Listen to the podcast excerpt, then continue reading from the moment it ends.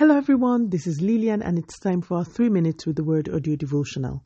Today's topic in the series on sowing is the Word is a sword. And our anchor scripture is taken from the book of Ephesians chapter 6 and verse 17. And take the helmet of salvation and the sword of the Spirit, which is the Word of God. I love the style with which the book of Ephesians is written. I love the vivid imagery Paul uses to pass his message across to the church in Ephesus and invariably to us today. Ephesians 6 and verse 10 begins to admonish us on the need to be strong. It continues and explains to us that all of us are in a war.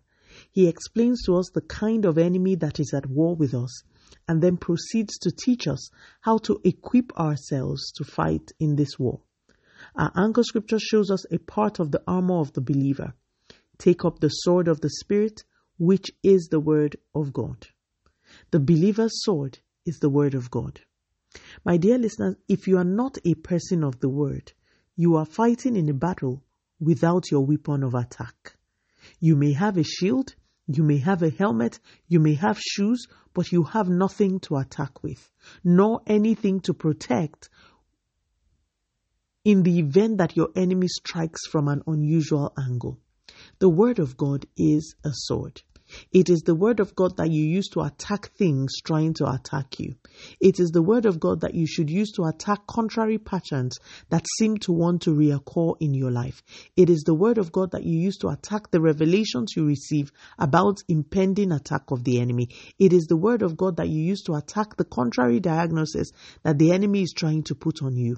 I encourage everyone to read the whole of Ephesians 6 and meditate particularly about the role of a sword in the life of a soldier. You will also see that immediately after speaking about the sword of the Spirit, the Bible begins to speak about prayer in verse 17.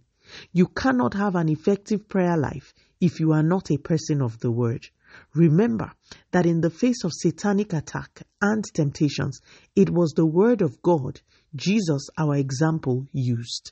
Even Jesus put on his full armor. Who then are we to be too busy for the Word?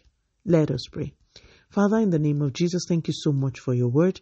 Lord, please, we cry for the grace to prioritize the Word. Please help us, Lord, the grace to become skilled users, doers, speakers, and hearers of the Word. Please release it upon us. Continue to take all the glory, Almighty God.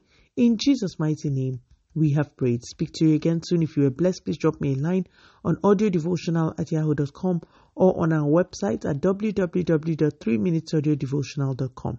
You could follow us on Facebook, Instagram, YouTube, and Twitter at 3 Minutes Audio Devotional. Remember, wrapped up in God's Word is all you need for your change to come. Love you and bye.